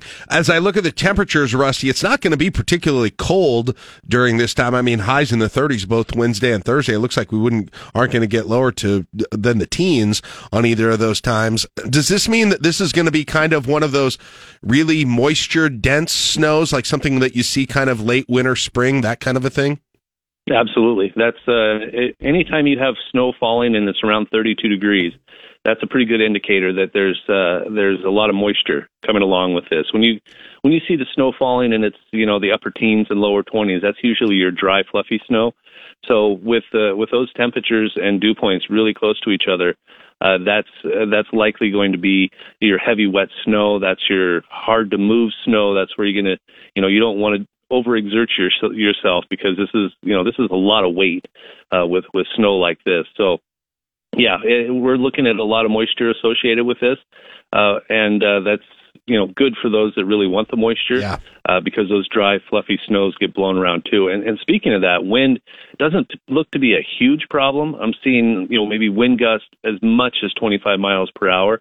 That's not a lot around here. So, uh, and if you got the heavy, wet snow and a, a, a wind that isn't more than 30 miles an hour, then all this is going to be is just one of those good old fashioned slow, heavy, wet snows that doesn't want to blow around too much. Yeah. So, like, it sounds like the, the other, excuse me, snow event, which didn't turn out to be a whole lot in the Lincoln area in December when, when it got really cold. It sounds like the, the complete opposite of that in every single way, right? As, as much as two snowstorms can be different, these two snowstorms will be. Yeah, it, it's one of the reasons I have a lot of gray hair. Yeah. Nothing is nothing is ever the same, so it's difficult to you know it stresses uh, stresses us out a little bit. Uh, but yeah, this is this is uh, not any wind. Nothing. You know, when you compare this to the blizzard that they had in the, the northwestern half of the state last time, this isn't anything like that. Yeah. Which, by the way, it's still, you know, and I understand this happens, but the, the the amount of snow. I mean, you see the numbers out of Valentine and other places that they've had year to date. Like they're just way up there in the same state. It does kind of seem like all these things that have come out of the West and you know look like they've just uh, have they just kind of missed us? Have we been fortunate this year because there are areas not too far from here uh, that that have gotten quite a bit of snow here this winter. Yeah, the it's it's been the track of these storms. Uh, they've been coming at us, and really the if you get the center of the low right over the city of Lincoln. Everything, all the heavier snow is well to the west, and that's what's happened. And uh, that you know that could very well happen this time too. So, um, yeah, the the reason we've been missing out on, and we were so close to temperature wise to having about six inches of snow in the Lincoln area. Instead, we saw uh, just about a half an inch of rain. Yeah. Uh, that fell. So I mean that was really close to being snow, and it just turned out to be rain instead. I don't know if that's good or bad for those of you out there, but uh, it it made for uh, you know a soggy ground for a little while. I hope some of that uh, was able to soak into the into the ground, even though it's you know it's mid January. So here we are. But yeah, we were. Uh, I don't know if we're lucky or, or whatever you want to call it, but the, just the fact that we saw rain instead of snow, uh, but everybody west of us saw snow instead. Uh, doesn't look like that wants to happen this time. And then, uh, you know, I, again, I still I look out of the forecast and still, you know, look like next weekend, 30s, mid 30s again, sunny skies. Is it, it, let's say you get, you know, whatever four six inches of, of snow in Lincoln. Is this going to be one of those deals where it's going to have a profound impact on the temperatures, kind of for the next few weeks after this, or is this something that's going to melt pretty quickly? I think this would have an impact on the temperatures. Uh, that's uh, with those. I'm looking at the the forecast models. And when they don't show a whole lot of snow, like if if you look at uh, some of the recent ones, like the NAM and the um, uh, the well, the H triple R hasn't really come out yet this far, but um, they're kind of not seeing a whole lot of snow for southeast Nebraska right now, which means the temperatures will be higher. Uh, but if it comes back and we see a lot of snow, you'll see a decrease in those temperatures. So this is one of those times where it really depends. If you see a lot of snow, you know, if we get that four, five, six inches of snow, uh, which is difficult to do in the Lincoln area, but it can happen. And if it does, then I bet I'm guaranteeing you our temperatures will be impacted by that. Yeah, well, and it's interesting too. I'm pulling up the eight to 14 day temperature outlook that uh, the Weather Service puts out, and for the first time that I can remember in several weeks, uh, the the extended forecast has below normal temperatures uh, all through the state of Nebraska, including Lincoln. It's been above normal every time I've looked at this until now. Yeah. So maybe a, a little bit, maybe some real winter temps coming here again as we get into late January, February. Yeah, when we're due too. I mean, it's it has been a very mild uh, January. Uh, December was cold. I mean, December was Right. just flat out cold. We were just in the right spot to see all of that cold air just pool right over the top of us. So we were due for some some moderating temperatures, and that's kind of what we've gotten. Uh, but uh, January, February, and March are three of the are the three snowiest months uh, for the Lincoln area, and uh, so we're just getting started. Yeah. I know everybody's you know thinking back to last year where we only saw five inches of snow. But it wasn't long ago that we had that uh, that huge snowstorm uh, back in 2021 where we saw 14 and a half inches of snow in the Lincoln area. So Yeah, we had uh, Dr. Dewey on, I think, last week, and he was kind of pointing out it's just, you know, you're just coming sort of like if it was a football game to the end of the second quarter in terms of the snowfall season, not even at halftime. Maybe you're closer to halftime now with that whole thing. But I, yeah, I don't know. Like Rusty, last year I kept saying, you remember how January was last year? I mean, we were in the 60s uh, repeatedly, and I kept saying, we're going to get crushed at some point this winter. We're going to get crushed. I know we never did. It was just like we never got a spring last year, is kind of what it felt like. Uh, Maybe this is the year we get crushed during February with winter weather. We'll see. I feel like yeah, we're due. and it, we are due. And whatever happens, uh, if we can just get some moisture around here, I know that a lot of the farmers out there, and, and uh, you know, my yard itself was just struggling last year. Yep. And that's just me with my you know silly yard. So yep. Well, hopefully we get some much needed moisture. Hey, Rusty, thanks for uh, thanks for coming on with us on short notice today. I know just uh, for planning purposes, this is really helpful for everyone to hear, and we'll be uh, we'll be watching tonight to uh, get more with the latest numbers and the latest projections from you as well. So appreciate your time, and we'll talk to you again soon. All right. All right, sounds good. Take care, guys. There you go, Rusty Dawkins, Channel 8 Eyewitness News with the latest on potential for some uh, impactful snowfall here in and around the capital city during the day and into the evening on Wednesday. It's 823. We'll take a break. It's LNK today with Jack and Friends on KLIN. Love KLIN? Tell us why with a voice message in the free KLIN app. I'm meteorologist Malcolm Byron.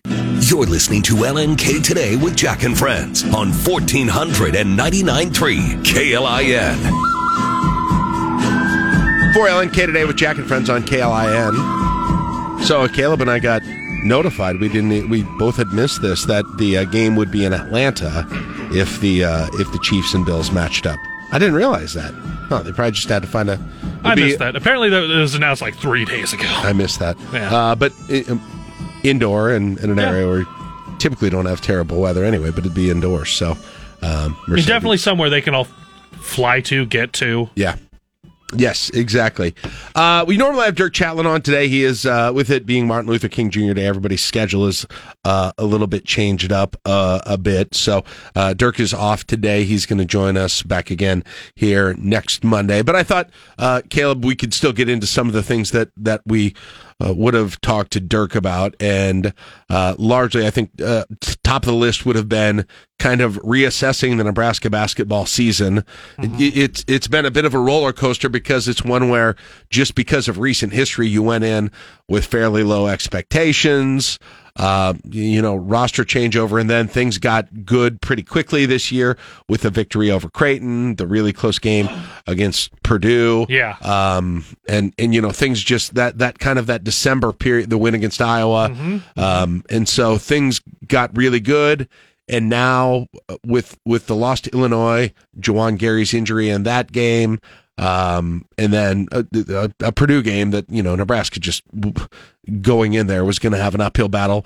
Not even if they didn't have two of their best players. Purdue's a legit national championship contender, but then they're without two of their players. And and I, honestly, Caleb, that Friday night game, I went away with it not particularly discouraged. I, the fact that Derek Walker looked like Derek Walker again um, was was significant to Yeah, me. yeah, it was. I thought that was good, and, and I thought the team showed you know a, a decent amount of fight in that game as well against a in a really tough situation without their two best yeah, players. you had a nice run of uh, of Casey. Yeah. which which is, I mean, if you're going to be in some of these games, Casey needs to be that that third, maybe fourth guy if he can if he can get on a roll. You have got to find because they keep missing where like they'll have one guy or they might have two, but then it's like, well, you need that that other guy to just do enough, and they keep not quite It's- having that. it, it, it, it, the, the, they struggle to score points. Obviously, that's I mean that's the the weakness of this team. And I mean he is a we've seen it before, and he's he's not perfectly consistent, but he is a shooter. He is a mm-hmm. scorer. It feels like they've done th- they've had a hard time for most of the season just getting him shots at all Yeah. getting him open shots, but but really shots at all. And he'll go games where he, he's not getting any shots up, and you know he's not getting. He got more time with the injury situation, and he made he made the most of it. So I think. Yeah, I think number one, they've that you you've got to figure out, and I don't think he's a defensive liability particularly either. He doesn't have the size that some of those other guys are going to bring to the table. Like if you put a Denim Dawson in, um, you, you know, Mhm. Griesel, obviously, um, but but he's also I don't think a defensive liability like you've seen with with some players at this point. No. So I think you know, I, I- he he can be a bad matchup that Nebraska doesn't want in some places, Right. but teams aren't going out of their way to match up with Right. Casey and get one on ones with he's him. given full effort on defense Yeah. too, and he's he's he, he generates a lot of steals. So I I just think one of the things that they need to do is is figure out how to utilize him better than they are. Mm-hmm. Um, I think Jamarcus Lawrence is is encouraging too. I think he could be somebody who plays a plays a bigger role, and I think you evaluate. But I guess the the biggest question now is you go into this game Wednesday night with Ohio State, and this is one if you want if you still want to talk about sort of the the potential of postseason play about this being a way above expectation season. This is, I mean, I hate to be too dramatic about it, but this is a game you got to win. Yeah. you really do, um, because you've got to you've got to hold serve at home in these scenarios to go about 500 in the league, and that's what we're talking about.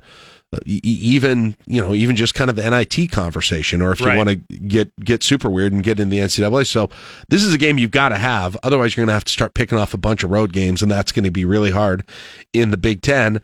Question is, what's your roster look like? Yeah, who's going to play? Yeah, that's uh, not encouraging the, to to see Juwan Gary with that shoulder. Um, like I I don't think he'll be back. And then you have Sam Griesel who missed with the hip flexor this last week. It did maybe they just say he needed an extra few days. You're you're playing Purdue at Purdue. Probably better to just get some rest and have him fully healthy for a more winnable game coming up.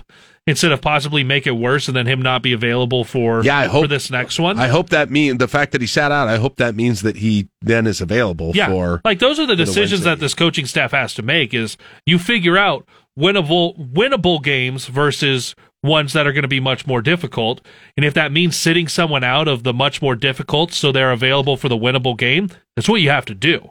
So I'm hoping that's more of where, let's say, if Friday was if it was flipped around and you had Ohio State this past Friday at home and you were at Purdue this week, Sam Griesel may have played and, and said we're we're going to play and then you're going to we're going to sit you this next week. Yeah.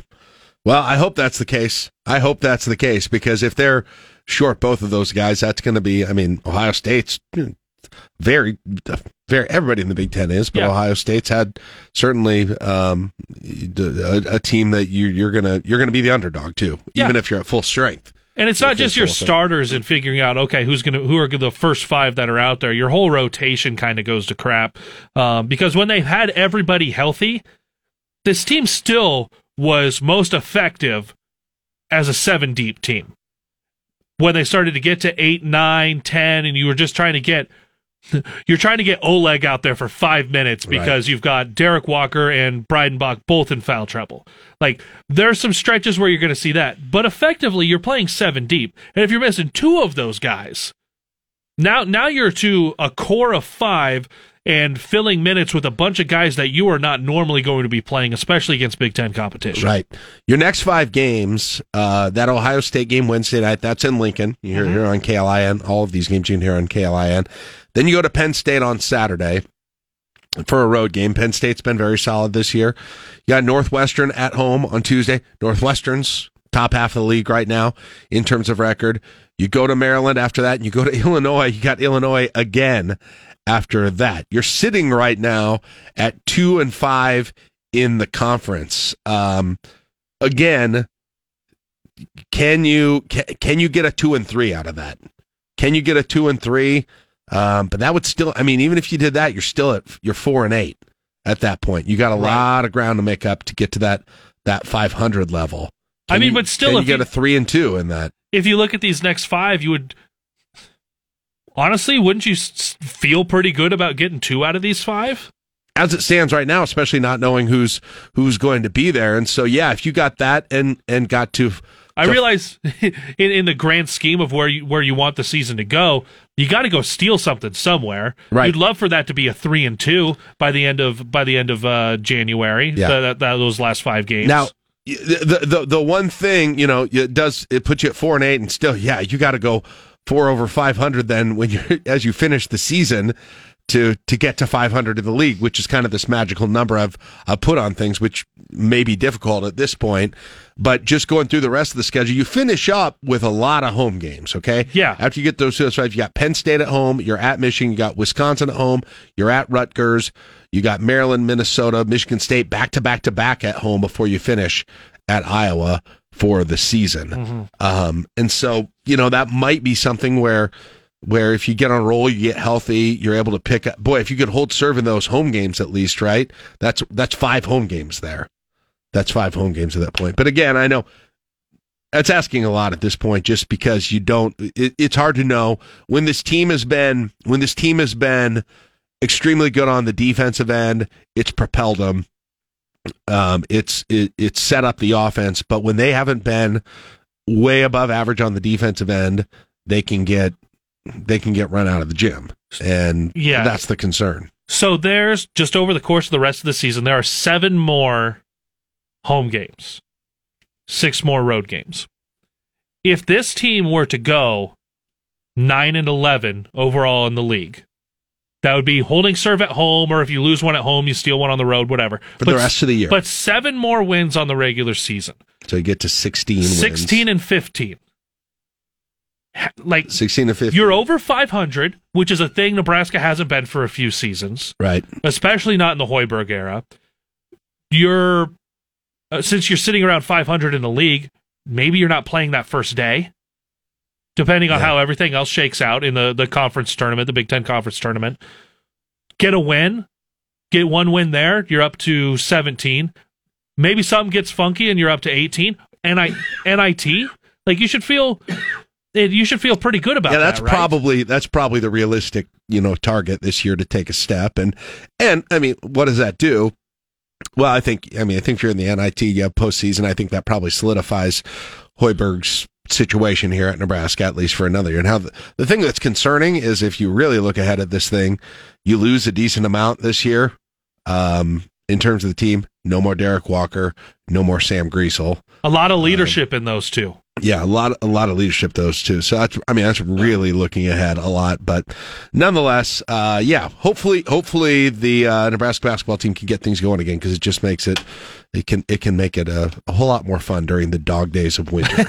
essentially, it, it is nice when when you can turn to those teams when it's like, man, just kind of everything's dragging on, but oh, there's something to look forward to. Hey, I wanted I wanted to ask you. I know because you were tweeting a lot about it this weekend, and and there's been a a, a lot of talk about NIL after uh, Stanford's Walter Rouse was the, the offensive lineman had committed to Nebraska.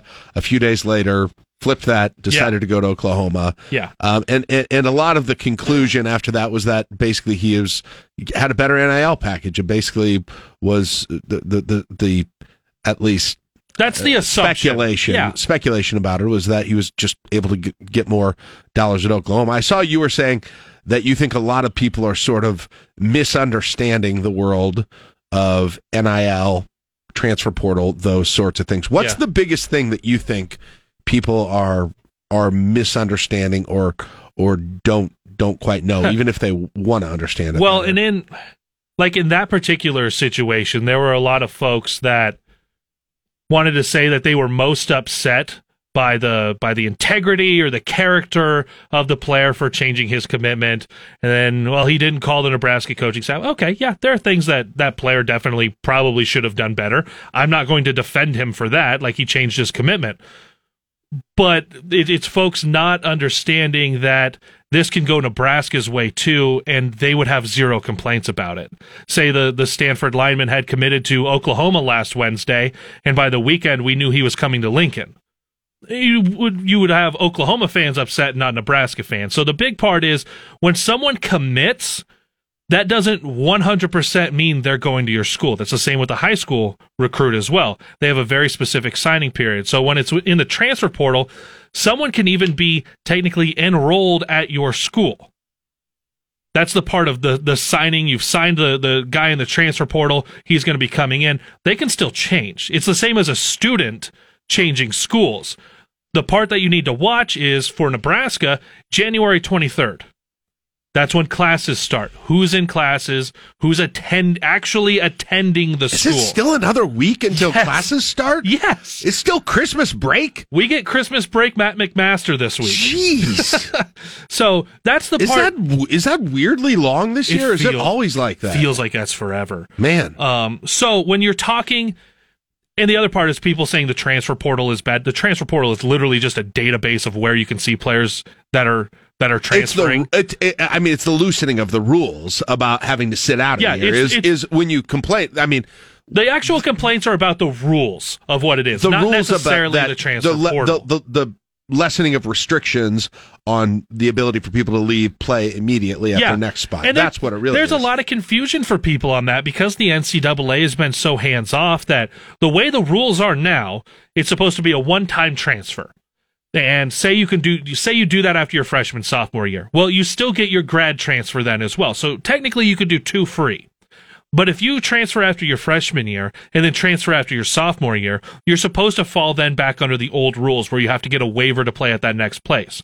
Well, the NCAA is just like, nope, whatever, everyone can do what they want. So that's the, the confusion is technically you don't get unlimited transfers, but because the NCAA isn't putting up all these guardrails on, on how to do it and say this, these are the hard and fast rules, the players are just going and they're making a couple different transfers.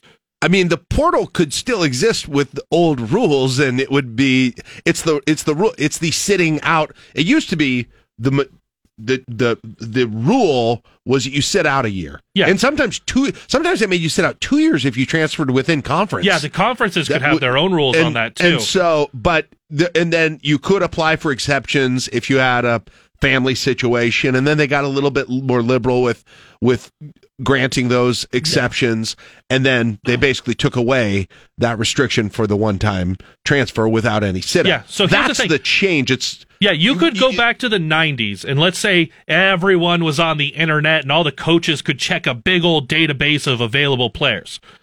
Scott Frost would have gone into the transfer portal from Stanford, and Nebraska coaches or any coaches in the country would have seen his name on a database. As opposed to him just saying, talking with his coaches, I'm going to transfer. Can I get? Can I be granted a release Right. to talk with other schools and other schools to talk to me? you still have to do that part, but your name effectively goes into the transfer portal, which means other schools can contact you. The transferring is still its, its own rules and it's in the exact same thing. Um, the only thing that's different now than what it was 10, 20, 30, 40, 50 years ago, it's not effectively the portal in that you have this database that you can see players. It's that there's the rule change from a couple years ago of the one time free transfer. and I think when people say portal, they mean all of that. Right. But yeah. yeah. But The- yeah, it, it, it- well, and it becomes this catch-all for them to say that the portal, and when they talk about it, it's that the portal is what's wrong, not the rules surrounding actual transfers. So there's some some misunderstanding on that. There's also misunderstanding on name, image, likeness as a whole, uh, which I completely get because it's been the wild, wild west. Well, but but there's folks that believe NIL was supposed to be universities paying players directly, but that's never been the case on how it how it was supposed to go. NIL is not for teams having a salary; it's more endorsement deals. Think Gatorade or Nike. When you sign with here in Nebraska, 1890 or the Big Red Collective or AIM, if you sign with them, you're not necessarily beholden to have to be a Nebraska athlete. So if you were to be a Nike athlete in the NFL and you play for Seattle and you get traded or free agency and you're in Miami, you're still a Nike athlete. So you could still be part of 1890, but part of your contract with 1890 would be that you're playing at Nebraska. So it's it's it's very much more endorsement deals. Dakotas Crawford is not going probably, I guess, not going to be doing um, doing those those HVAC commercials when he's down at Louisiana Tech. He'll be back here in September to play Nebraska, though. He could shoot one real quick. Flood that week with those commercials. Yeah, that I, I think that's, I, I- and I still don't have a great grasp on that too. Like, what, how does that system really w- work in, in terms of like, what is that, whatever contract there is, what does that look like? What is, what is on that? What's the quid pro quo exactly that the, the collective is getting well, and, back in and, these and the collectives even are feel like such a different thing than like shooting a commercial for somebody or, or doing the, a that- social the media Crawford post. arms, the, the, the, the Dakotas Crawford thing is what I expected with yeah, NIL. That or the the Popeyes kid who was the meme who's playing Division two football. Like those are the things that that you would you would expect to see. Uh, someone wanting to sell T-shirts on their own to to be like a graphic design. Right. I mean, Casey Thompson has signs up that you could win. I don't remember. It's a, a pop thing, Yeah. or so, a local pop distributor or something that say you could win a, a ticket to meet him or something. Yeah. Like that's what I expected. What I don't, I mean, what I don't know about is how the uh, exactly how the collectives works, what the quid pro quo looks like, Mhm. what value you know if they're spending. I don't know what hundred thousand dollars, something like that. Whatever they were going to give Walter Rouse. Yeah, so so you have that and it's if you're if you're donating and I don't know specifically if there's different tiers on how it all works but you get meet and greets or you get certain times that you can you can hang out with people or you might get something um something tangible in hand autographs I don't know what all of that is and that's the part that's really scary this portion of the wild wild west NIL is that someone can be signed by a collective and do they really have to bring you any value Do the donors really want anything other than playing for their school? yeah. Like is is it cool that you can go out to dinner sometime with them as a as a as a big group? Sure, probably, but when when you have someone do a commercial for your business, you want a little bit of an ROI on that. Like you're doing that a little bit for your own benefit. Right. The collectives on the other hand just just feel a little bit The idea of on- being on a the donor fringe. is that you're not getting anything back to it, right? Yeah. exactly. So there, there's that part of it that the that the collectives make a, the skew a little bit of what the rest of NIL, in my opinion, as a former college athlete who was not able to benefit at all from name, image, likeness, we signed all of those rights away the first day on campus. Well, like for your example, year. you wanted to do a, a like a uh, clinic back in your hometown. Yeah. You weren't able to do that. Yeah, just right? wanted to do a clinic with with me, my dad, my sisters, and if we were going to do that, our names and our pictures could not be associated with any of that. Whereas now, well, my sister her finished up her last year um, a year ago, but she could have, under these rules, put on a clinic and said the Addison Henry throws camp for super cool throwers in Nebraska, whatever. Those are those are things that you could do now that you couldn't do ten years ago. Which that seems like a good thing, right? Right. Like it's okay. This makes perfect sense that Sam Griesel should be able to advertise himself putting on a basketball camp. Right. Just no brainer stuff that someone who's a, a graphic designer should be able to be an entrepreneur, put their picture up on a website. And I had a friend in California who was getting dinged by the NCAA because his picture was on a website for a company him and his friend started. Yeah. And Like- was, uh, yeah. Like those are the types of things Right. that NIL was supposed to fix. Now the collectives part, I'm like, man, that's a lot of money. I don't know where it all goes because there's obviously a lot of people making money by running these collectives too. Right. Yeah. So there you go. Uh, a little bit of a primer. There you go. You got it. Hopefully, a lot of it off your chest. there- there's a lot going on. I on. can tell there. you had a lot to say this weekend. Twitter was a lot of fun. Yeah. All right, it's 856. We'll uh, take a break. We'll wrap up the show after this on KLIN. And meteorologist Malcolm Byron. You're listening to LNK Today with Jack and Friends on 1499.3 KLIN. All right. That's it for your Monday show. Thanks for uh, joining us today. Thanks to Rusty Dawkins for joining us. And uh, thanks for all of you for uh, listening, in, contributing on the text line. Uh, tomorrow on the show, it's Tuesday. That means Joe Jordan, News Channel Nebraska, is going to join us. Also means that John Baylor is scheduled to join us and uh, Jason Ball, Lincoln Chamber of Commerce. So we will have a very full show tomorrow. We did make a, if you didn't hear it earlier, we did uh, give you already a preview of Request Line Friday for this week. Since there's a pretty good chance when we do Request Line Friday on Friday, we're going to have snow on the ground, maybe a decent amount. We're getting into what I call the dog days of winter. I referenced that earlier. We want those songs that get you through winter, that get you through the midwinter, whatever that means to you. Maybe you love it and it's just songs celebrating winter, or maybe you're longing for the spring and the summer, whatever it is to uh, get you through that point. We want to hear what those are, so you can text those into the request line Friday on uh, the request line Friday request line on Brickstown Recognition text line at 402 479 1400. All right, that is it for the show. We will see you tomorrow. It is 9 o'clock on KLIN Lincoln.